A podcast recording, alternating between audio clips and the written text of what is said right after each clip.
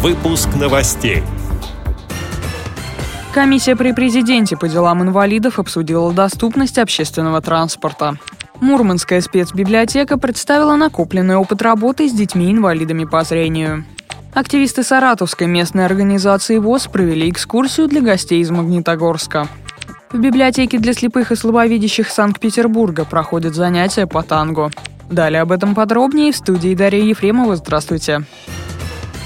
Об итогах второго национального чемпионата профмастерства среди людей с инвалидностью «Обилимпикс», о работе органов власти и организаций, обеспечивающих работу транспорта, говорили на заседании комиссии при президенте по делам инвалидов. Ее возглавляла советник президента Александра Левицкая. На встрече присутствовали президент Всероссийского общества слепых Александр Неумывакин и депутат Госдумы вице-президент ВОЗ Олег Смолин. В выступлении президент ВОЗ отметил, что в следующем году необходимо усилить работу по созданию доступной среды в регионах, передает пресс-служба ВОЗ.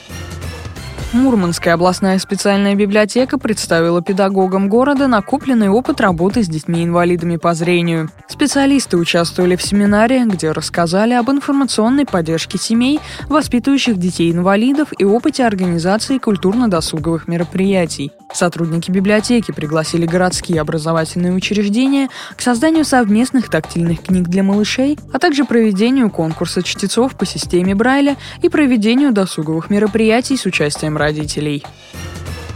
В Саратове состоялась дружеская встреча. Представители местной организации ВОЗ провели для гостей из Магнитогорска, Челябинской области пешую экскурсию по городу. Первым пунктом стала улица Московская. В 18-19 веках в домах на этой улице жили купцы. Далее гости посетили театральную площадь. Там они познакомились с театром оперы и балета, а также памятниками архитектуры середины XIX века.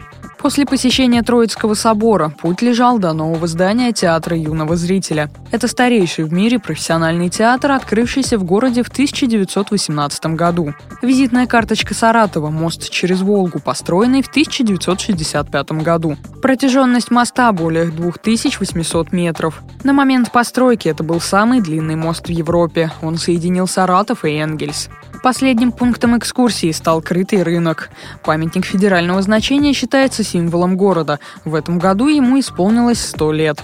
На улицах Саратова сохранилось множество старинных памятников архитектуры, но из-за отсутствия времени гости не смогли посетить весь центр Саратова. Но даже эти объекты вызвали у членов Магнитогорской местной организации восторг. Они сделали множество фотографий на фоне городских достопримечательностей.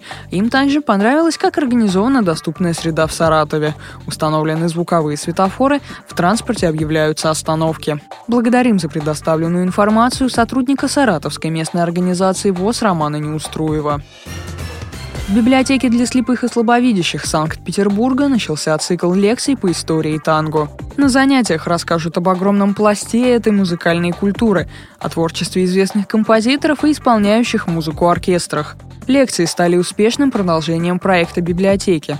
Как рассказала заведующая тифлологическим отделом Екатерина Седова, для незрячих и слабовидящих петербуржцев проводятся и практические занятия, где их учат танцевать.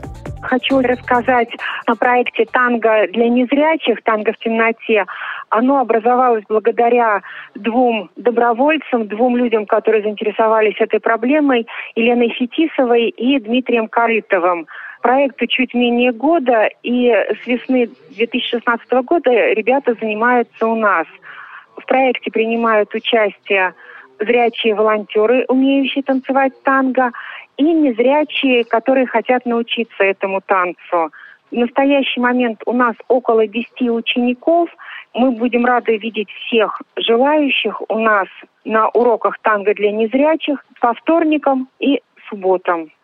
Все вопросы по поводу уроков танго для незрячих и желающие заниматься, и желающие стать волонтерами могут задать по телефону 417 52 28, тефлологический отдел. С этими и другими новостями вы можете познакомиться на сайте Радио ВОЗ. Мы будем рады рассказать о событиях в вашем регионе. Пишите нам по адресу новости собака ру. А я желаю вам всего доброго и до встречи.